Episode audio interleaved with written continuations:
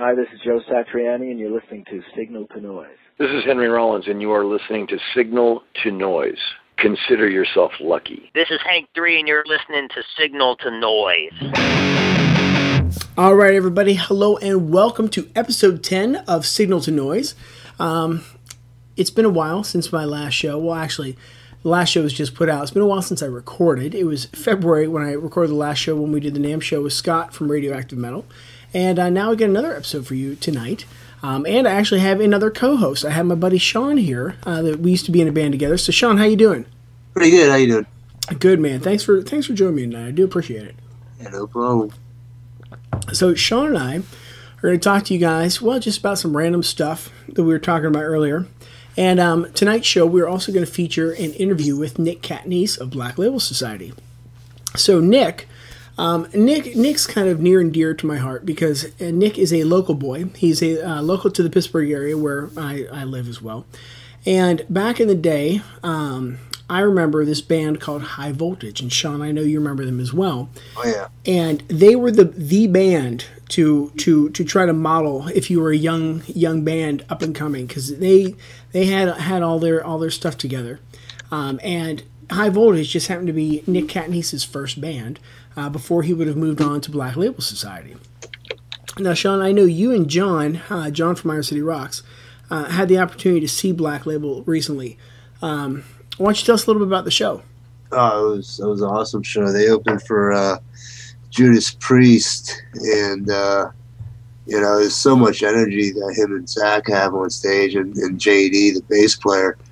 Um, yeah, it was it was awesome show. That's awesome, and I love to hear you say that, that they have a lot of energy on stage. I mean, you know, I've seen the DVDs, and and you know, you can see that kind of electricity. Um, have you gotten to see like a lot of young bands lately, by any chance? yeah, actually. Uh, Oh, that's right. You just did that battle, that Yeah. judging. yeah. So, have you noticed that like the bands that are like half our age can't keep up with it with the older guys? yeah, it seems like that. I, I don't get that. Uh, I, I don't know. I think part of it is like the one band that uh, at the Battle of the Bands. Uh, you know, they were younger. They had been together for six six months or so. They had a lot of energy, but I think part of it is music's a lot more technical now. It seems like there's a lot more going on with it that trying to pay attention and put on a show at the same time. Gets kind of difficult, I think. I'll buy that. However, A, let's talk about what Nick and Zakk are doing because we just said they got a lot of energy, and those guys are uh, definitely not simple guitar players. You know, Not at all. they've got some chops. And B, I- I'm going to take you back quite a few years, but do you remember Billy Sheehan's definition of a good trick? And I think this would go to a good riff, good song, good anything. You remember his definition? Uh, no, it's been a while.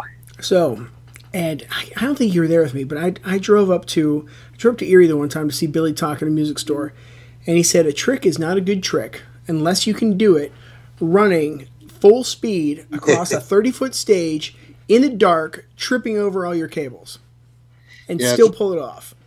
Funny you should mention that because a while, this is years ago, one of the first G3 tours uh, it was Satriani, Vai, and uh, Kenny Wayne Shepherd. And Steve Vai's band was playing, and they were playing the Attitude song, which I'm sure you're probably familiar with from his uh, from the Flexible album. But him and uh, Mike Keneally was his backup guitarist back then. Mike Keneally also used to play with Zappa, but they were playing. They were both playing the same part, uh, the solo, running back and forth against across the stage. Didn't miss a note. It was awesome. See, and that's what I love about guitar players like that. Because I mean, you know, Vai, obviously we all know that Vai is an amazingly technical player, but he's able to do it and make it look easy. Yeah, You know, and that's the same vibe that I get from Nick. Because when Nick and I are talking in the interview that we're going to play here in a little bit, he really plays down his ability, and, and it just makes me chuckle because I know he's a heck of a player, and he, it's he's he's one of those guys that just goes up on stage, does what he does, and makes it look simple. Right. You know, even even if it's not, and that's that that that is the that, that's that's to me that's like the true um, the true test of a great player. You know, if they can make something really difficult look really easy, then they're doing their their, their job. I, yeah, have you been to the Rock and Roll Hall of Fame? Yeah, yeah. All right, so I, I can have a whole nother rant on that for another show, which we will someday. But do you remember the Hendrix Theater they used to have? Uh, it's been a while. Um, I think so. So they used to have this 20 minute looping tape of Hendrix, Hendrix just Hendrix live footage. And I would go in there and just sit, and I could just sit and watch that over and over. But Hendrix is just doing so, some amazing, amazing soloing, not looking at his hands, not looking at anything, and and it just makes it look so effortless. Like every note, you know, no matter what it was, is just playing and just kind of, you know, flowing from his body. You know, I, I love players like that. love players like that. oh. But I think, I mean, that's going back to Nick and Zakk. I mean, Zakk's such a, a great guitar player to begin with. And, you know, I mean, Nick, I met Nick and he is, he's very humble and very down to earth. But I think a lot of that has to come from, you know, he, he remembers where he comes from and his parents, you know, great people. Dave supported him every step of the way since high voltage days. And I think, you know, they try, you know, keep him grounded and uh, you know, so him being humble, you know, it's, it's you know, I don't, I don't, I'm not surprised that because I mean that's the way he is, but you know, he keeps up with Zakk Wylde. Zakk Wylde's, you know, awesome guitar player. You know, he's they don't call him the evil twin for nothing. I mean, it's called the evil twin because I mean he can pretty much pull off everything Zakk does for them. That's awesome. Yeah, and, and we actually talk talk about some of the challenges that Zakk tosses at him during the interview. So uh, without further ado, we're going to get to our interview with Nick Catanese here. Um, and we're going to talk about Nick's guitar. And then when Sean and I come back, um, heck, well, we got a few other things to talk about. Ladies and gentlemen, I have on the phone with me today Nick Catanese of Black Label Society. Nick, how you doing? I'm good, man. Hey, well, thanks for agreeing to do the interview today. I really appreciate it. I'm very excited to talk about your new guitars and such. Oh, cool, man. Very cool. Uh, so I heard that you just got back from the Revolver Golden God. How was that?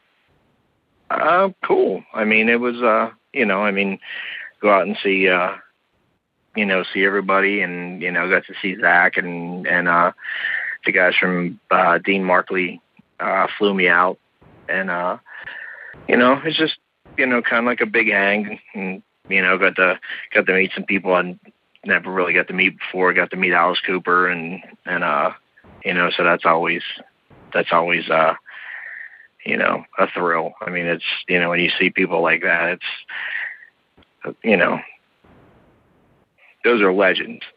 Yeah. You know, so uh but it was cool. I mean, you know, like one big one big uh big, like kind of like music frat party. you know. But uh yeah, man, it was you know, it was a lot of fun. Cool. So how how like what was that? You know, he's had his crazy stage persona back in the seventies. I know he's chilled out a little bit. So what was it like to meet him in person? Who? Alice Cooper. I'm sorry.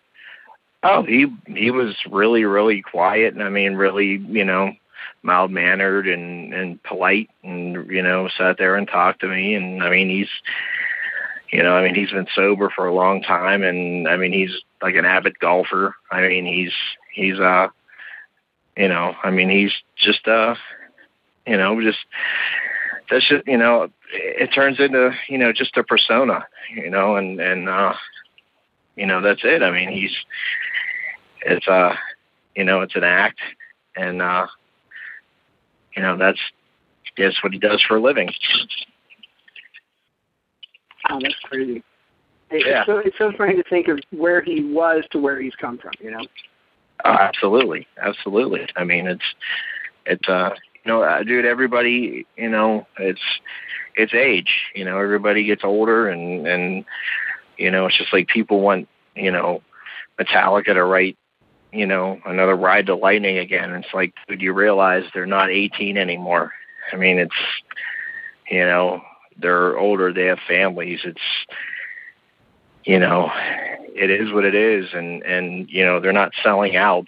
They're they're mature. They're you know what I mean? It's it's it's you know, head Hetfield at 40 you know, 41, 42 whatever he is now and you know, instead of being 18, 19 years old and, you know, I'm sorry, I, you know, that, you know, that last Metallica CD I thought kicked ass. I mean, that was, you know, to me, Death Magnetic was, was, you know, definitely one of the top, top ones, you know, Oh, was a great going, disc.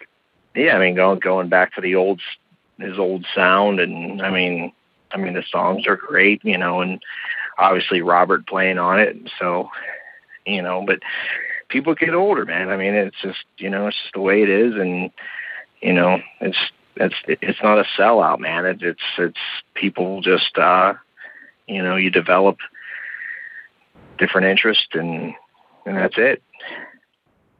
But you know what disc it is I really loved? It came out right well right before Death Magnetic was Saint Anger. Like everybody Mhm. gives so much flack for that. I think it's a great disc. I mean, I hate the snare drum sound, but I think it's Yeah. a really solid disc. You know? Yeah, yeah. I mean, you know, honestly, man, I, like I don't, you know, it's Metallica. I mean, I, I don't think that they can really put out crap. I Yeah. mean, it's it's you know, there's a reason why they're you know one of the biggest metal bands in the world and can sell out stadiums by themselves. I mean, it's it's uh you know the proof's in the pudding. I mean, it's you know, like no matter what people say, there's always going to be haters, and you know, thank God there's haters because you know if everybody loved you, it'd be really boring. Exactly. But uh, yeah, so I mean, that's it. Hey, so who inspired you to pick up a guitar? Like, like who who's your influence? What drove you to start playing guitar? Uh, Eddie Van Halen. I mean, first time I heard Van Halen one was well, actually, actually it was uh, Kiss Alive one was my first album that I ever got, and uh, so I mean, seeing that was was huge. I mean, you know, Ace, and, and you know, then the first time I heard Eddie, you know, it wasn't even Eruption. It was you know just running with the devil and ain't talking about love and atomic punk. And, I mean, just like how was that happening on like I don't even know what it was, you know, and just seeing the guitar and the black and white stripes and the like Yep. the whole thing was just so killer. I was just like, I got to learn how to do this, you know, and uh I still haven't figured it out yet, but I'm getting there. but no, it's a. I mean, that was my, you know, that was my thing. Was was uh, you know, I mean, I had a Kiss lunchbox in kindergarten. I mean, so I was, I was pretty much fucked from the beginning. It was just, Yeah. I mean, everybody else had Kermit and Miss Piggy, and I had Gene Simmons spit and blood. I mean, so it was, it was on from then. So, uh, you know, but uh, yeah, I mean, it, you know, I'd say it was Eddie and you know Kiss and you know, I, you know, uh, Ted Nugent Weekend Warriors was my Oh, you know, like my third album. I had to Yeah. like smoke smoke screen and good friends in a bottle of wine. I mean, I mean that. I mean, that's it. I mean, when you when you got that as your lineup, man, it's it's you know, it's pretty cool. Man, you're just such a badass on guitar. Oh, I know. I know. I got to meet him too, like at the uh, PRS experience out at NAMM. Like the first time I went out when I joined PRS, they he was you know he was out there and and you know hung out, gave me his phone number, and I mean like you know I sent a text message to Ted, you know, when he played in Pittsburgh, and actually responded back to me, and like I'm freaking out on my couch, like Ted Nugent just just sent me a text, and you know my fiance is like, so what? I'm like, you don't get it. I'm like, this is this is the Nuge. I'm like, come on, like you know this is this is huge to me, you know, and but uh, you know she's like. But do you realize you're in a band and people, you know, kind of know who you are too? I'm like, but this is Ted Nugent. I'm like, there's a huge difference. Like, I'm not even a pimple on his ass cheek. It's like, you know, uh, there's a, there's a massive difference between me and Ted Nugent. But, but, uh, no, I mean, I mean, it's you know, it's cool, man. I mean, you know, getting to meet him and and you know, that's the, that's that's one of the coolest things about my job. I mean, it's it's you know, a I get to like actually have the title of Zakk Wylde's guitar player. Yeah. Like, there's not many people ever like I can say that. I'm the only guitar player he's ever played with. So it's it's you know I'm I'm pretty much it, you know, and uh you know getting to meet you know my idols and people that I've you know looked up to and and uh you know still be a fan. I mean that's that's the thing that's awesome about it. Yeah, you you have to keep the, the fan aspect of, of it. You know, Mhm. that that's Oh. that, that's that's what makes music magical in the first place. You know. Yeah. Yep. Absolutely. Absolutely, man. I mean, it's, you know, that's what keeps music fun, Yeah. you know. Okay. It, def- you know, it keeps music fun and it and it and it makes you appreciate what you're doing. You know, it's like when you're looking down at, at you know, when you're playing and you're seeing the fans getting into it, it's like I was there. You know, I I know Yeah. what that's like. You know, I, I know you know, you know what it's like to, you know, like to be there and get, you know, a pick thrown at you and and I mean, it's it's killer, you know. It's Yeah. it's it's definitely a a cool thing to do for a living. So eh, speaking of doing this for a living, so at what point did you realize guitar was going to be a career for you? Like, at what point did you realize like this is all I want to do? Um, I don't know. I mean, it, it was, you know, I mean, when I, you know, I put a band together when I was 15 and, you know, it was just, you know, I mean, the high voltage thing was, you know, I really never had a job. I mean, we played pretty much every week, you know, so I was, I was in high school making, you know, a couple hundred dollars a week, you know, playing covers and originals and, and, uh, I mean, so it, you know, but you know, once I got with Zakk, I mean, in '96, that was that was pretty much the start of it. And 15 years later, it's you know, I can say that it's it's a career. you know, That's that's awesome. You know, I mean that that's what every every kid who does some guitar dreams of, and it's great to see, you know, that you you've achieved that, and especially it's great for me to see it because you know, I was a kid growing up in the Pittsburgh area. I, I grew up outside of Pittsburgh, I went to Mars, Mhm. you know, and I knew high voltage. I was aware of you guys, Mhm. And you know, to, to see you know to see somebody locally that I was aware of, um, you know, be, become you know what you become. That just just Yeah. awesome to me. You know. Wow. awesome. Thank you, man. Hey, you're welcome, man. So, um, how how did your endorsement deal with Paul Reed Smith come about? Like, I guess, um, yeah, we'll just start with that. How did how how did that come up? Like, like why PRS? Like, like what what drew you there?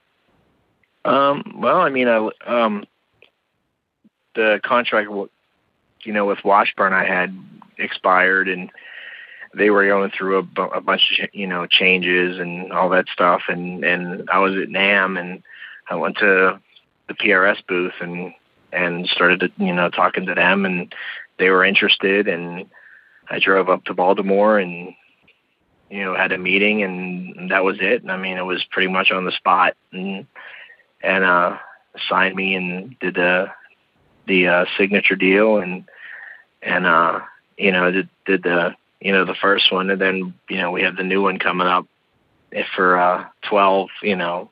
Yeah. so uh I mean it's amazing to actually have two signature you know PRS guitars. It's it's crazy. I mean it's you know just to have you know one you know and uh but you know even the you know the guitars Washburn made me. I mean, they were great guitars, and and and uh, you know to actually have you know signature series guitars is it's it's flattering. I mean, there's there's definitely people that uh you know I always say there's there's people that are a lot better guitar players than me that don't have a signature it's you know series guitar i'm i'm just the lucky one you know and uh but it's uh you know, it's cool. I mean, plus it's it's it's uh you know pretty much specked out to to like a Les Paul. It's like it's like the thicker thicker body, um, you know, EMGs and you know jumbo frets on it, and and uh, you know, like ebony fretboard and the whole the whole nine. So it, it's basically like you're playing like a like a Les Paul custom but it's a you know it's a PRS. Well, so I'm looking at it right now, and it's absolutely gorgeous. I'm looking at the red one with the flame maple top. So, Mhm. since this show is all about gear and guitars, let, let's geek out here for a moment about it. Um, one of the things that it says on the PRS site is that the neck is wide fat. So, can you elaborate on what that means a little bit for us? Wide fat. Yeah, like tell tell me more about the neck about the neck shape. Um, is that is it like C shape? Is it you know? It's like a baseball bat. I mean, like I've always, I've always, you know, uh, like I've always liked the feel of of like a custom, you know, like a Les Paul custom. Like I, I couldn't play a thin neck or like a thin radius, you know. It, it's just, but, but you know the thing with these necks is it's not too insane. I mean like people you know with smaller hands can play it too. You know it's it's not just anybody you know with like huge hands can play it. But you know i wanted to keep it to where everybody could you know could play it but still have that you know feel of like when you're holding the neck you're actually holding like a like a weapon. It's you know it's not just like a yardstick you know, with with with with strings on it. But yeah, it's it's uh, you know, it feels good. I mean, and, and you know, even live, I mean, you know, I use the SEs. I don't, you know, like, you know, they didn't make me a, a you know, like an American made one or whatever. I mean, I I use the ones that you can get, uh, you know, off the rack. So That's awesome. those are, yeah, I mean, those are the ones that I that I use. They sound great. All right, so uh, the pickups here, the neck pickups in the EMG 81, the bass pickups Mhm. with the Bridge Picker Brothers is the 85. So why Mhm. did you go with EMGs? Right? Like what what what what made you choose an EMG for the pickups on these? I've always I've always used EMGs. I mean, it's just the like, you know, even like be, you know before I joined Zakk, it was like I just like the tightness of it. Like, you know, for like you know for rhythms and detunings and stuff like that, it keeps it really tight. You know, it doesn't get flabby on you, and and um, you know, it just keeps it real, real, real tight. And uh, you know i've always you know it's just something you know i mean when you're used to it that's that's what you go with Yeah. Now, have you always played like, like the single cutaway Les Paul style shape, or have you Yeah. played like the other ones over the years? I mean i've you know you know i've gone through like when i was in high voltage i went through like the you know the george lynch esps and you know the stuff like that but i i i've always went back to a les paul and you know and that single cut you know and uh I mean, but you know, I- you know, I like strats. You know, I like strat shapes. I mean, you know, I have you know one of the the uh you know Eddie Van Halen Bumblebee Charvels and stuff like Mhm. that. I mean, Mhm. it's you know, it's just you know, I mean, I like guitars. I mean, it's it's you know, it, that's you know that's it. I mean, if you're a guitar player, it's it's just you know anything with strings. If it feels good and plays, you know, plays good, that's it, man. I mean, it's it's uh, you know, it's uh, you know, you can pick it up and jam on it, and you know that's it. But uh, you know, I'm really not biased. Man, that's awesome, man. I, I tell you, the, the more I look at this guitar, it is just a beautiful work of art. Now, Well, was there? Thank you. Oh, you're welcome. Now, was there anything specific around the body woods, like why you chose mahogany and the flame maple? Like, was there a certain tone you were going for? I know, like for me, I like the bite of maple. So, like, like what, what was Um, the choices there? I've, you know, honestly, man, it, it wasn't even really thought out. It was, it was something that uh, I kind of wanted to, um, you know, because they were saying, like with my other one that I had, you know, had my logo on it, and you know, they were like, well, maybe because people people liked the way that it played, but they didn't want my logo on it, you know, because uh, you know. So I was like, okay, well, take the logo off. Let's, you know, let's, m- you know, do like a red flame, do it chrome, and and uh, you know, see how that goes. So it was, uh, you know, I just wanted to make it look, you know, classy and kind of have like a, you know, 57 Chevy kind of look, you know, just red with chrome and, and, uh, you know, deck it out that way. And, you know, we'll see how people, you know, people like that. And, you know, I know, you know, once they pick it up and play it, I'm, I'm sure they'll dig it, but it's, uh, you know, getting them to pick it up. That's the thing you got to get them to do. So, yeah. But it just looks like it's a hot rod. Like it, it looks yeah, yeah, yeah, yeah. That's that's that's that's totally what I was going for. Now, um, is this available to the public now? Like, is, is it finally officially released? Yeah. Yeah. Yep. Yeah, definitely. I mean, if it's not in the store, you can you can have the store order it and and uh you know get it in. So. Excellent. I know my um my favorite guitar shop downtown tends to stock your models, so I'll have to go down and see see if they got this one yeah give it a whirl. Yeah, definitely. It's just beautiful, absolutely beautiful. Yeah, yeah. It's it's uh, you know, it turned out nice, man. It definitely turned out nice. Yeah. All right, now, so since we're talking about guitars, you recently just signed with Dean Markley Strings.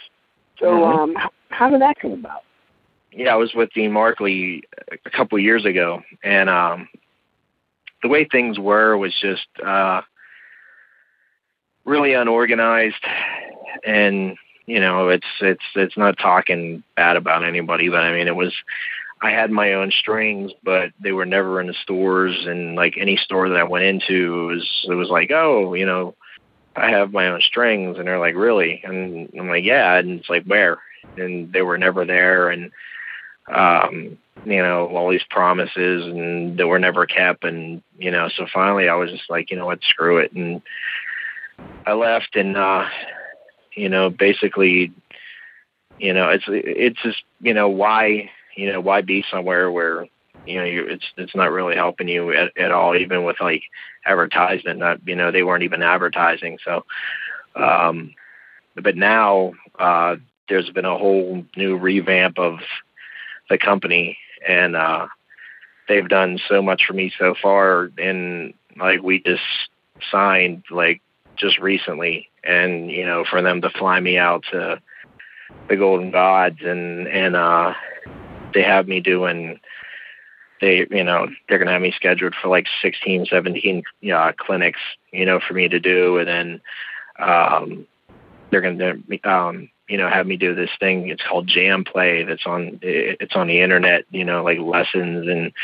Yeah. so so i mean it's it's you know it just feels good to be to be with somebody that actually uh you know is going to help you you know succeed and you know while while you're carrying their flag as well so It's awesome. Actually, I had that Jam Play app on my iPad. It's pretty sweet what they do. yeah yeah i mean you know we're still gonna you know we're still talking about it it's still in the works but but uh i think some sometime in july i'm gonna go out and do it and so uh you know so that'll be another you know another thing to do and try to keep busy That's awesome, man. That's awesome. yeah Now, Yeah. uh, tell me, tell me more about your your signature strings. Like, what's what's the gauge like? Like, what? I guess are there going to be multiple gauges? What gauge do you play? Like, why did you choose the strings you chose? Again, like, I this is a Geek Out podcast for deer here, so it's it's uh, uh basically just 10 through 58 okay. you know yeah i mean it just you know like we tried 10 through 60s but it just 60s is just way it, it, takes too much effort to play. I mean you know and you know the older you get you're just like this is that is just stupid. You know i don't even want to try bending these strings and Yeah. but uh you know it's just you know we wanted to to you know have like that like the kind of like you know get the lighter gauge for soloing and then you know have the have the heavier bottoms you know if you want to drop you know drop D or you know the B or you know whatever you want so it doesn't really turn into spaghetti Yeah. so it you know so you have that option and as far as uh you know you can bend the strings and stuff but then you can still have some you know like the drop work too so That's awesome. yeah Okay. Now with uh, with Black Label, do you guys tune standard, or or you like down a whole step? How does that work? I think we're actually down to like 420. It's a, Okay. it's it's it's it's dropped, you know. So it's you know and we're when we're like drop B, I think it's actually a, a you know, and uh I think like D is C.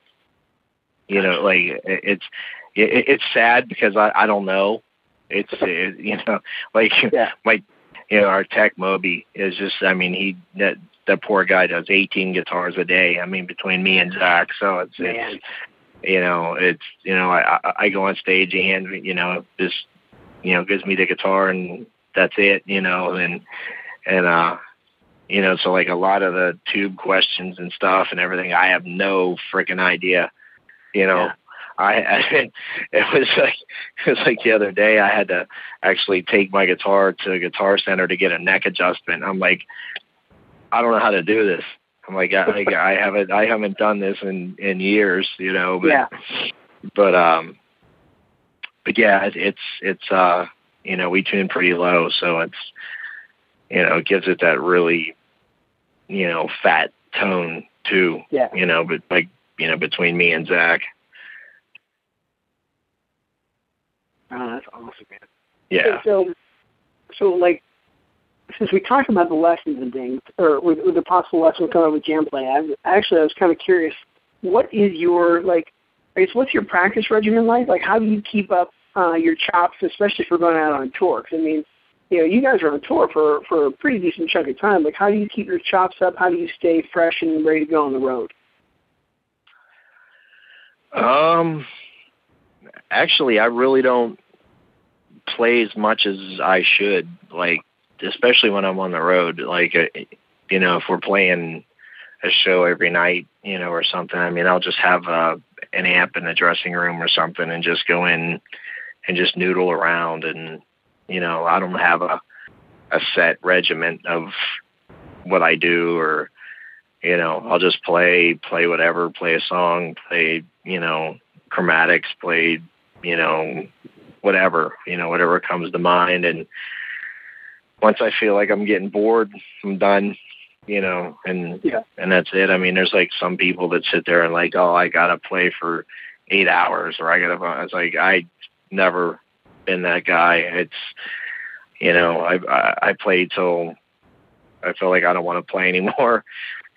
and just put it down. I mean, there's like there's times I'll come off the road and you know, especially like after like a two month tour or something, I won't touch my guitar for like a week. I'm like, I don't even want to look at it. I I'm I'm done, you know. I, and but then you know, I mean, it gives you time to to um you know get yourself back and get your bearings together and and uh you know pick it back up and it kind of feels fresh again. That that guy, guys like you always impress me. You know, because I know like I I have to warm up anymore to to do anything like that. And um, you reminded me of Johnny Ramone. Like I don't know if you know his story, but he always said he wouldn't even keep a guitar in his house. Like he didn't play till they went out on tour. He's like first couple shows are a little rough. After that, it got easy. Well, no, I mean, you know, you have to warm up. I mean, Oh, yeah. it's you know, regardless of if it's you know just you know just jamming a song or you know even like you know before like you know like 15 minutes or a half hour before the show, just go up and just start Yeah. running through some scales or whatever. It's you know, especially you know, doubling solos with Zakk and I mean you you know, you gotta be on your A game. I mean there's no there's no bullshitting around with that. I mean it's not like I'm just up there doing power chords. I, I gotta you know, I gotta keep up with him. So it's Yeah. you know, it's something that's you know, and he keeps you on your toes. I mean it's you know, like play this, do this. I mean, it's it's uh you know, which is good. I mean it, it you know, it makes me a better player. So it, it's you know, it's something that uh you know, I always kinda kinda look forward to is uh you know, him pushing me and and uh you know, it's definitely not easy, man. It's, you know, when he'll sit there and call you and say, okay, we're going to do, you know, we'll do Darkest Days, you know, the piano song, you're doing the solo and, you know, I want it note for note. And like, there's that really fast lick at the end. It's like, you better nail that. I mean, that's, that's part of the song and, you know, that's the way he wants it. So it's, uh, you know, that's, that's where you got to put your big boy pants on and step up and do it. Yeah. Now, how do you how do you personally learn something like that? The guitar trainers, you can slow the CD down, or, or Um, you just like do it old fashioned, put put you know full speed like we used to have to do back in the day. Oh, you know, I mean, you know, just train your ear, you know, and then and then during rehearsal, you know, if I if, if I have something, you know, that's a little bit off, I mean, he'll show me, you know, and, and and that's it. So it's it's uh, you know, it's not anything that's uh too complicated. It's you know just kind of kind of run through it in my head and and you know once we get the rehearsal just be like okay is this right you know and then usually it's you know it's close but you know say you know just try it this way and then you know we'll do that so um you know it's really not formulated there's it's you know like like a lot of this stuff with us is real basic That's cool. yeah you guys are um, you guys are heading to Europe now, right? Or soon, Yeah. rather.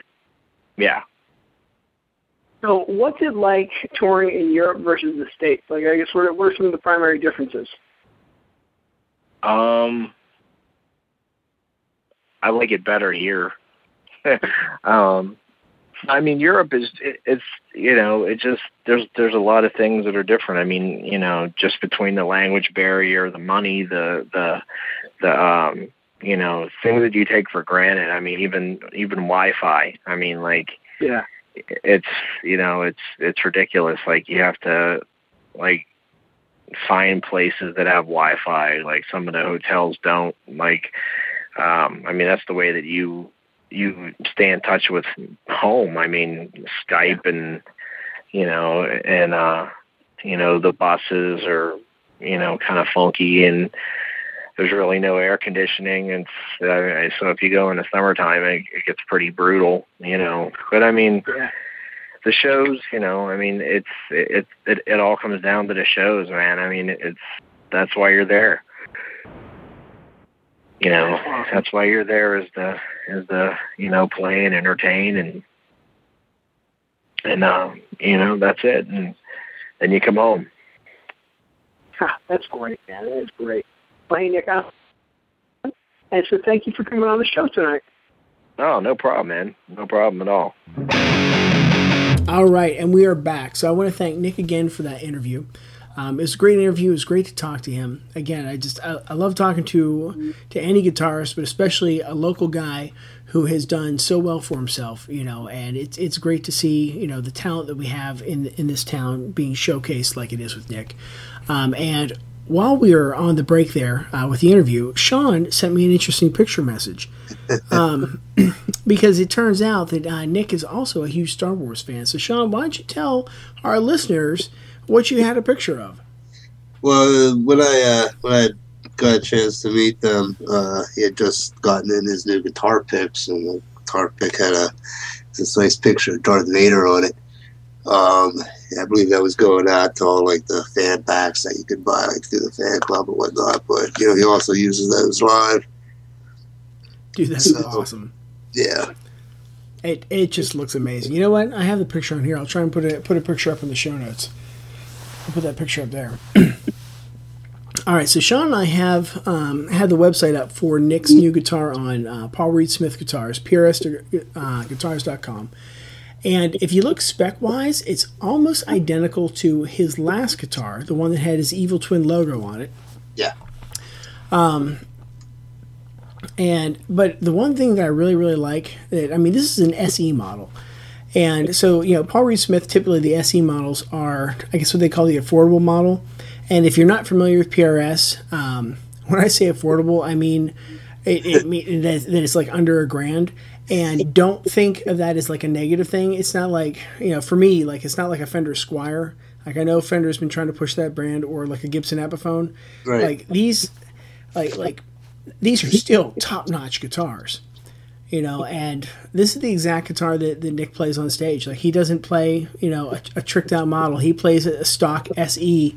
And if you look at what he has on here, like I, I don't know if you if you're still checking out the specs, Sean, but he's got the EMG pickups in the neck and the um in the bridge. Yeah. He's also got the Tone Pros bridge on there. I mean, these are nice upgrades, like really, really nice upgrades. Um, if you guys in the audience are not familiar with Tone Pros, I think it was episode, it's either episode two or episode three, maybe episode three, that I talked to Wookie from Tone Pros, and we, we talked all about those bridges. Um, boy, he was a fun guy to talk to. A really, really cool guy, a lot of stories. And the Tone Pros bridges, like, Sean, are you familiar with those? Uh, not too much. All right, so you know how, how like the Les Paul bridge um, just kind of hangs out and sits there? Yeah, yeah. So Tone Pros, the guy who started Tone Pros, basically came up with a locking system for his Les, Les Paul Tune-o-matic bridge um, because his his guitar techs kept knocking it off and knocking it you know out of whack. And he's like, I've got to come up with some way to lock this thing up. So he came up with a couple of set screws in it to keep the bridge in place. And with those set screws, that actually, I guess, I want to say complete the circuit, but it's not electronic. But you know what I mean? Like it, Yeah. it, it, it helps for the vibration, so it actually improves the tone of the guitar. You know, so you you get a much better uh, response out of the bridge as well. It, uh, it turns out, check this out. I actually have one on my Schecter. okay. Um, did you, have you seen my orange Schecter? I can't remember. I don't think so. I see pictures of it. Yeah. Okay. Yeah, I actually have one on there. Because I, I remember talking with Wookie. I'm like, man, this seems familiar. And yep, I have one on my Schecter. And it definitely makes a difference. It really does. Because, I mean, I, I don't like Tune-o-matic style bridges, they drive me batty. I like a nice old Fender style, but I prefer a Fender style that's locked down so it doesn't move. Right. Um, But yeah, it, it really makes a difference in the sound of the tone and even even the feel, like the feel for me at least. So yeah, so I mean, um, if you get a chance, go to your local guitar shop, check out the new Nick Catanese PRS model. This this guitar is gorgeous. You know, I talked about that in the interview that, that it's just beautiful, and it really is. Like just the, the the red color and the flame maple on it, just absolutely beautiful. Yeah, yeah, and actually, it is the exact same specs as the Evil Twin logo one. So it's definitely, uh, and yeah, it is actually quite affordable for Paul Reed Smith. Yeah, and, and the best part, still a great guitar. Yeah. you know, which is awesome. All right, so let's move to our next segment here. Sean, let's talk about gear lust. Have you had any gear lust lately since that's what the show's all about? We're all about the gear. Uh, yeah, the uh, Nick Catanese Model PR. Yeah, I'm gonna say you and me both on that one. The more the more I look at this, I'm like, you know, maybe I could trade in my Schecter. I'm hovering over the add to cart button right now. Um, yeah, guitar wise, you know, I'm still looking at Les Pauls and stuff like that. I've always wanted one.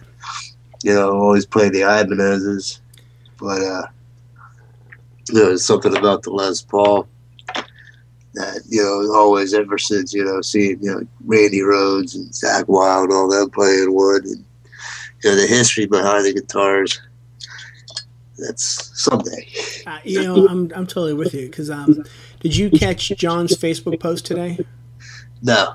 His Facebook post today, he um, today's Ace Frehley's birthday. Right. And, Yeah, and something about his post, he's like, "Oh, t- you know, how many of you picked up a guitar because of Ace Frehley?" And I can tell you that's why I picked up a guitar. Well, actually, and because of John. But yeah, I uh, actually I'd have to say Eddie, but yeah, yeah, the uh, Ace Frehley definitely paved a lot for the uh, Les Pauls and for guitar players in general. Almost everyone always points to Ace as an influence. Yeah. Yeah, no kidding. Um, so for me, like I, I, th- I think I, I told you, I've really been into um, the Fender Pawn Shop series guitars. Yeah. And I keep looking at the 51 because it's basically like a cross between the original 51 P bass and a Strat. as far as looks, but it's got a hardtail and a humbucker in the bridge, which is what I like, and of course, you know, maple fingerboard. Um, and I keep thinking about it, keep thinking about it, keep thinking about it. And I told my wife this year, I think what I'm going to do is 2014 will be the um, 60th anniversary of the Stratocaster. I think what I'm going to do is wait till 2014, and I'm going to finally get myself a Strat with a humbucker in the in the bridge. So I'm going to start saving now. I think amp wise, you know, I'm kind of torn because you know I always had like the rack system and all that, but you know the torn between like you know back when you know back in the day everyone's playing through like the Mesa Boogie triple rectifiers. But now it seems like everyone's kind of moved on to the Peavey 5150s, which is interesting because you know I don't even think any place is that anymore. But uh, those, I mean, it seems like you know I was talking to you know Phil Demmel from Machine Head, and they use amp modelers, but they're modeling it after the 5150. It, it seems like that's becoming like a very popular uh, amp head. See, I got to hand it to Peavey. They did a great job with that. Yeah. I mean, they really did. Um, have you checked out the Peavey Amp Kit software? No. Okay, so when you get a chance, check that out. Um, I, I downloaded the AmpKit software. It's become my favorite modeling software because Peavey did it right. Like instead of modeling everybody else, and they do do do a f- few other models, like they have to have the Vox AC30 and a Marshall in there, uh, but they actually model themselves. So they're modeling. Well, it's not the 5150; it's actually the 6505 Right, right. um, which is still technically 5150. But um, so they model the, the, the 6505. They model you know a bunch of their other classic Peavey amplifiers. I wish they put a butcher in there personally, but like that's the smart thing to do. Mo- model yourself, and put it out in software. I mean, it, it's like a twenty dollar app on my iPad and sounds amazing. Yeah, I uh, actually looking at. it. I got to get an iPad. Um, but yeah, it seems like you know, amp modeling is actually. It seems like it's becoming more and more common now, especially since you see like Digitech's got their amp modelers modeling everything else and, and all kinds of stuff like that. But uh, you know, it's I guess you know why buy all the amps when you can get them all into a piece of software. Yeah, the amp modelers, Sean, they've really, really come a long way. You know, and and it's funny. Like I, I get torn sometimes because when I'm when I'm working in Logic, I will do everything with modelers, but I still love what I can do with an amplifier. You know, and I do like um, you know coming back to the Peavey side. I don't know if you've seen the Peavey ReValver software. No, Um, episode or two back, Scott from um, Focus on Metal did a review on, on it for me. And again, this is Peavey modeling themselves. And if you take a look at the full version, dude, like these guys, you would talk about OCD when it comes to designing a program. um, you can actually like tweak the circuitry. You can go and swap out tubes virtually. oh wow, Yeah, yeah, like it's it's sick. It's sick. They really, really thought about this. You know. that. Yeah, it's some crazy stuff. All right, man. So let's move on here and talk about. Uh, well, let's talk about pedals. So I, I've had a problem this year. As I look around the room here, I'm going to do a quick count. We're going to do one, two, three, four, five, six, seven. I bought eight pedals so far just this year. Wow, Yeah. Yeah, yeah. And I mean, they've been on eBay, they've been cheap, but really I gotta stop. Um, because I'm gonna run out of room pretty quick. pedals aren't cheap. Uh, You know what though? Like, um, I, I think you and I were talking about before. You remember Mike McClouf's um, distortion he had when we were kids? yeah, super distortion. Yeah, the super. thing. I picked that up for twenty bucks on eBay. That's not bad. No, you can't. You can't beat that. And then I got a death metal pedal. If you remember that, the Digitech death metal came out toward, towards the end of the '90s. Um, I got that for twenty bucks. It's a one-trick pony, but it's a hell of a trick. Definitely. And then, oh, I, I, I know I didn't tell you about this. Um, I picked up another heavy metal pedal Oh wow, because, it's a classic. well, yeah. I mean, you know, I have I have the original. I have the one that my dad and I bought when I was a kid. Right. And um, I wanted to get another one because I want to try to mod it because I, I love the pedal. Uh, You know, I've always been kind of obsessed with it. Is um, well for a long time now. And have you heard of a band called Rotten Sound? No. All right, so check this out. So, and this is kind of what really, r- really drove me to to go get another pedal and try to mod it and stuff again. Like these guys, apparently their entire sound is based on the heavy metal pedal.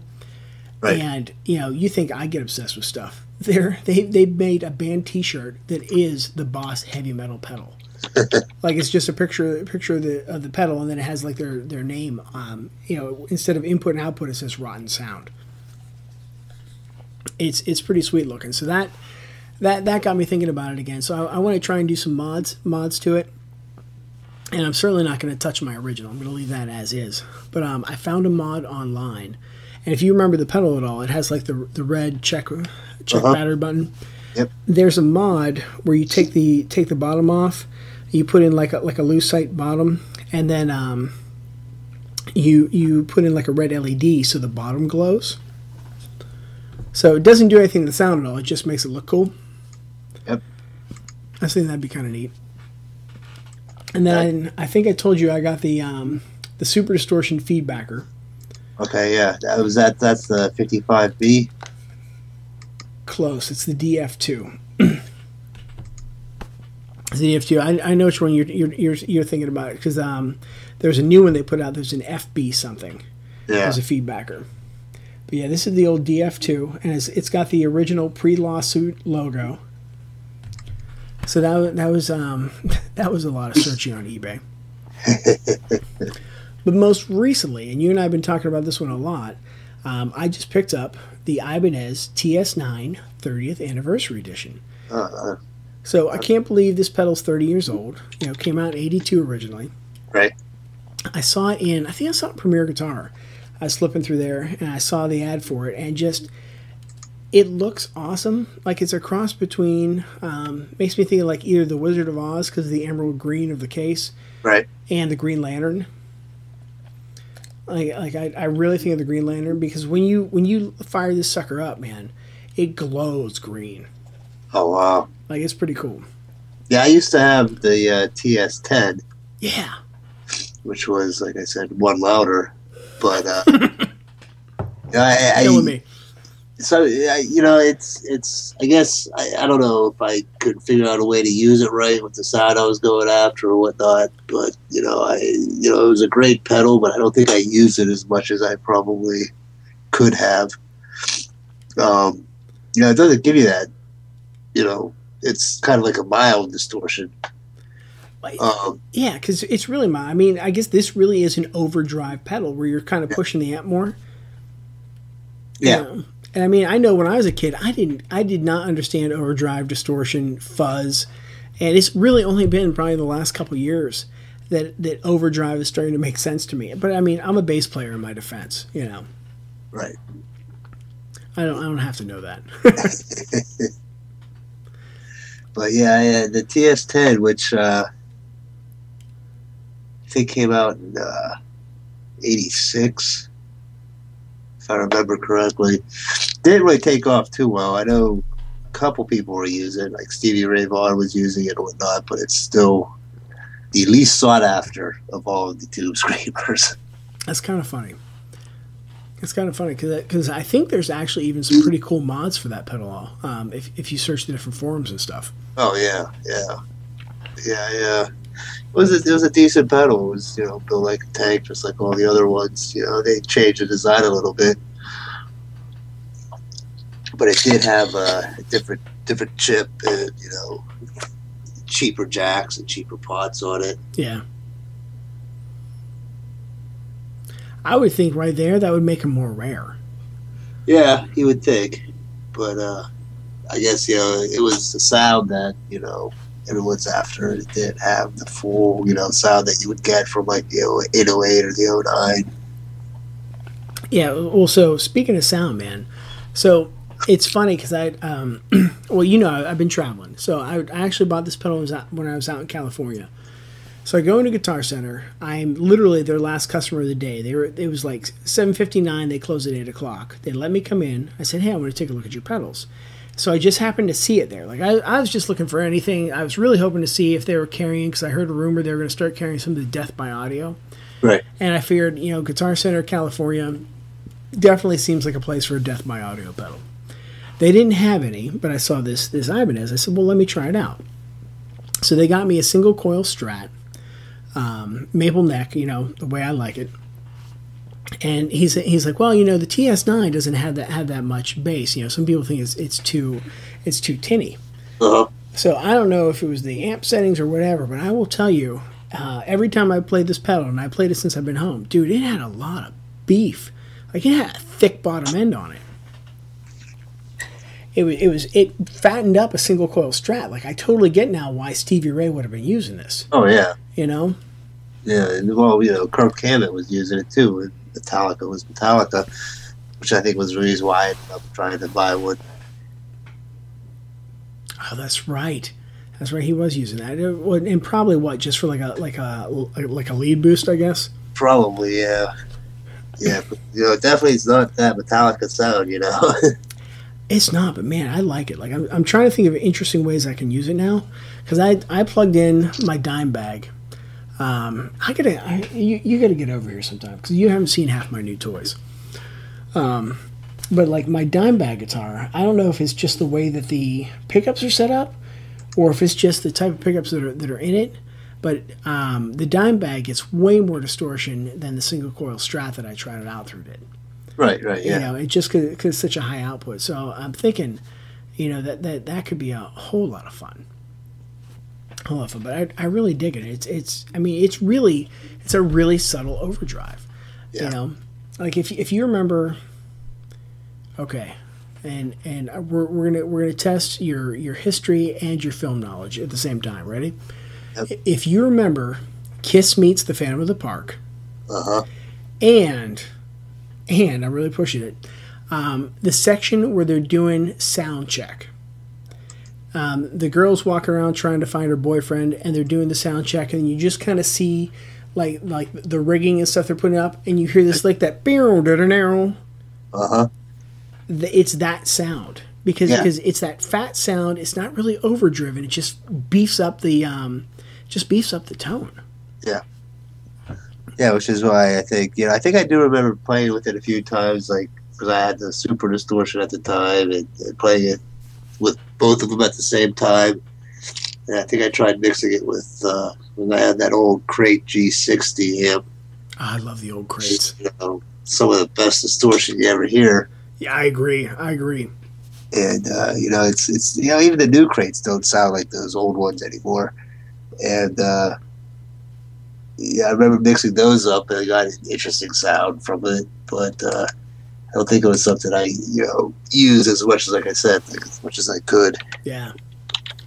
You know what, man? Those old 60 watt crates, that was some distortion. you know i've been looking you know I, I, every once in a while i'll go on ebay try to find one you know if i find one at a decent price in a decent condition then get one you know, all the ones i found are usually pretty much you know spare parts but uh yeah that was you know it's one of the things you know i had all this gear and i kind of regret selling it you know Yeah. Yeah, I, I hate that. Like I have I have so much stuff laying around the house right now. Like I, I have um I, I have that MC five oh five I picked up a while back. yeah I don't know if I've plugged it in since we've been in this house. And yet I can't bring myself to sell it. Right You know, and well, and now you know what's really funny is I, I sold all my drum machines because I've been doing everything in the box. I sold everything but one. I, I didn't sell my original DR five fifty. okay yeah yeah You know, and I don't, again, I don't think I fired that one up, but it's just uh, it's it's sentimental to me, and there's really nothing that sounds like the DR five fifty. Like everybody's you know gotten better sounding. we'll so so if I'm looking for that DR five fifty sound, like the original Doctor Rhythm, I have to have a Doctor Rhythm. You know. Yeah, yeah. But yeah, I uh, I, I, I, I miss that amp. Oh, dude, those are great sounding amps. Because you had one, Jeff had one, and um, I love the distortion because you got that Anthrax um, Among the Living sound. That, Exactly. that that wall of sound, that heavy, like scooped out distortion. It was so freaking solid, so solid. And speaking of Anthrax, I actually heard them when I was driving home tonight. Um, I was listening. To, ah, what I can't remember the track now. In the end, in the end, from the new disc, dude. I love that new disc. Yeah, it's a great, great album. I love that new disc. I mean, and you and I just saw him live back in November too. Yep. Just man, that was such a great show. And again, that comes back to our point we made earlier, because you remember just as well as I do. Ian didn't stop moving the whole darn show. At all. Not at all. It's like it's like he's a shark, you know. Like if he stops moving, he'll die or something. Like his Yeah. son of a gun did not stop moving. Yeah, it's uh, you know, it, you know, he's also been doing it for how many years? Well, yeah, but I mean, like he's always been like that. These guys have always been that wired. And I mean, you know, I know he's got to be in minimum five years older than me, minimum. You know, and I know he's got uh, a little one now, and Uh-huh. to be able to have a little one who's going to keep him up all night, um, and still go out and, and play like he plays, that's a testament to anybody. Oh yeah. You know. I think a lot of it too is like you know you mentioned younger bands not having you know that intensity or stage presence. You know it's you know it takes a while to get to that point because yeah Anthrax has been doing that forever, but how long were they doing it before they really got big? You know, you know, Yeah. it, stagecraft is is an art just as you know much as you know or stagemanship. I'm sorry, stagemanship. You know, it's just you know as mu you know just like playing the guitar. You know, being able to do it blindfolded takes some practice, and then being able to do it while moving takes even more practice. And you know, a lot of the younger bands, you know, I think they're more worried at trying to get the songs to sound right Yeah. are about their stage presence, which you know is one thing at that battle of the bands. You know, a couple of the first bands, you know, they didn't move once. You know, See, and you know what's what's funny though? You would think in in the day of the internet that we have now, um, that with YouTube, you you would think that they would have so much, you know, so much reference material that would actually improve. You know, yeah, yeah, you would think. because I mean, th- think about it. Like like we had live after death, um, Ode of Nick Fessin, Cliff them all. Cliff 'em all. Like, like those are the big three videos that we would have probably been watching. Like I know I watched, man, I, I watched uh, Live After Death. Oh, a whole ton of times. And you know what? One one that really did it for me. That was probably like my Bible back in the day. Animalize Live. Okay, yeah, yeah, I remember that one. I watched that constantly. I was always watching that watching that video. You know, and I mean, you know, it's like take a band like Kiss. You know, they they almost in, like reinvented showmanship in the seventies. Oh yeah, It took it to a whole new level. All right, so enough talk about pedals and stuff. Um, one last thing, and then we'll call it a night, man. Um, you convinced me to get an IM2 for Tascam. I Yep. haven't gotten a chance to use mine yet, but I know you've used yours. And for anyone who wants to hear it in action, um, head over to IronCityRocks.com. Check out the episode with Pop Evil, and that's where Sean interviewed. Who'd you interview again? uh, singer Leigh uh, Kakaty. It's uh, yeah, the singer from Pop Evil Leigh. He's uh, awesome guy, very you know, very humble. You know, just like Nick. Um, but uh, yeah, checked out. I, I used the. I had actually just probably received it in the mail the day before. nice, nice. So I was still kind of, you know, working through its bugs. Didn't get to play with it too much before the actual interview. Uh, but, you know, it performed great. You know, you plug it right into the iPhone. It's one less thing you have to carry. I mean, well, you got to carry the microphone, but it's so small, Yeah. you know, got a little case for it. So it, it you know, it, it, it, it works just as good as any of the other Tascam, like all-in-one recorders, I think. It, uh, you know, it's got a built-in limiter. It's got you know level control built into it. Uh, it does eat your i- iPhone battery a little bit. It, it won't work with. Some, I think it only works with the newest iPod Touch, uh, and of course the iPads. But uh, you know it it didn't even really drain the battery too much. I think I, I had it on. To, uh, talked to him for about a half an hour. My battery didn't go down much at all. And uh, I was using Tascam has software that uh, the, the wave recorder, Tas- Tascam PCM recorder, which you know looks exactly like all the Tascam. You know, the interface looks exactly like one of the Tascam handheld recorders. Nice. Uh, you know, very simple to use. You know, you plug it into iTunes, and then it pops up like we go your apps, uh, your apps, pay, you know, apps tab or whatever. Uh, if you scroll down, there's you know some of the apps will let you take the files right off, so you can just take the files right off of it. You know, it's you can record MP3, you can record WAV, and uh, it also uh, the software also interfaces with uh, SoundCloud, so you can just up, upload it right to SoundCloud. Oh no way! That's that's awesome. I can't wait to try this out then. Yeah, so that was one of the things too. Is like when it first came out, I think uh, later versions of the software they let you take the so- take the files off through iTunes, but originally when it first came out, you could only get it off through SoundCloud, which which is cool, but it could be a little bit of a pain, you know. Oh yeah. Uh, especially if you're not paying for SoundCloud because they have they do have you know a maximum you're allowed to upload at any given time.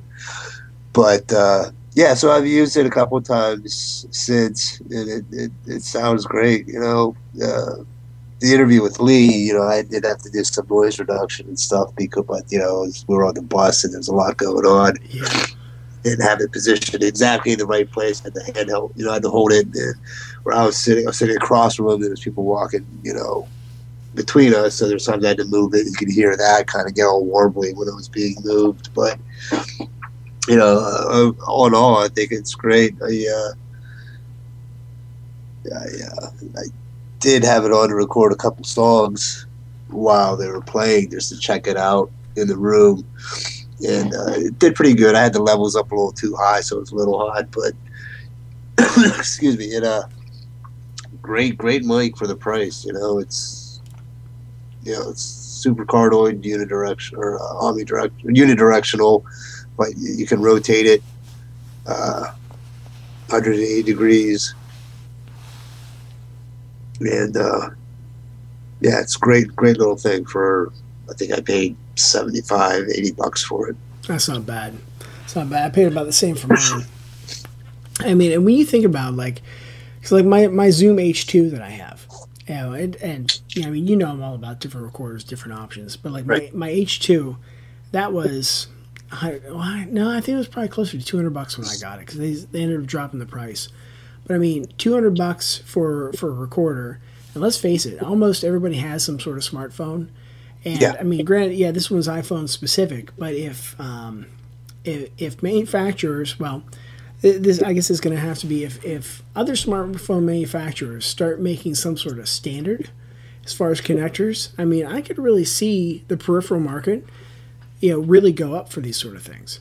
Yeah, that's the one thing I am worried about because some of the rumors for the next iPhone are saying they're going to be changing the dock connector. Oh, you're killing me. Yeah, I Oh, just man. actually read that the other day. Um, but you know, with Apple and rumors, you know, Yeah. you can't really, you know, you don't really even. Know, I don't even think they know until it comes out half the time.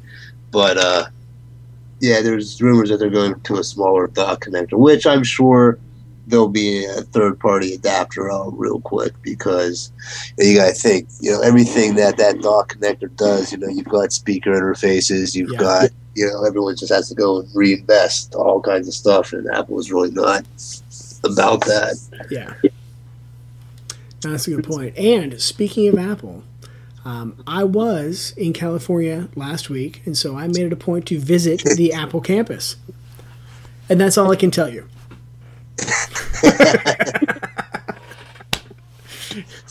No, so do you do you know like the whole thing with the Apple store on, on their campus? Uh, no. All right, so it's called the Apple Company Store. I think if you go to like apple.com slash either company store or the company store, one of the two, um, it'll tell you a little bit about it. So they don't sell computers, phones, or anything that you would expect. They pretty much only sell like accessories. So you can get like phone cases, um, like iPad styluses, iPad cases, laptop cases. and of course, Apple branded merchandise. Yeah.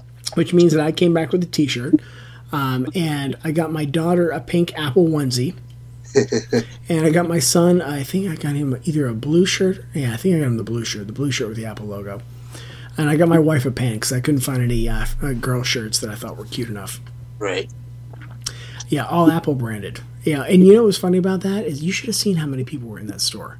Oh, I imagine. It's it's interesting is, and I just read this the other day because after Steve Jobs' death, all these little anecdotes are starting to pop up all over the place. But when they were getting close to uh, selling the one millionth iMac, this would have been back, I think, when it was still looking like those uh, the big round things, the round ones. Steve Jobs wanted to do a Willy Wonka type thing and put a golden ticket in the box of the one millionth made uh, iMac, and then you would, you know, the winner would actually come and get a tour of the Apple facility and the campus and whatnot. Actually, I think he was even, you know, wanting to dress up kind of like Willy Wonka for the event. That would have been priceless. But uh, the you know the board of directors didn't want to do it, and, and they're trying to talk him out of it. But he wanted to do it. But California law states that any contest has to be available to you know no purchase necessary. Gotcha. So he didn't want to risk the person winning and not actually buying the one millionth iMac or even being an Apple fan. Gotcha. That's awesome. Oh man, that's funny. Well, hey man, I think on that we'll call it a day. Yeah, yeah, yeah. It was uh, great talking to you. Yeah, you too, man. and- Yeah, no, thanks for being on the show, and everybody out there. Until next time, make some noise.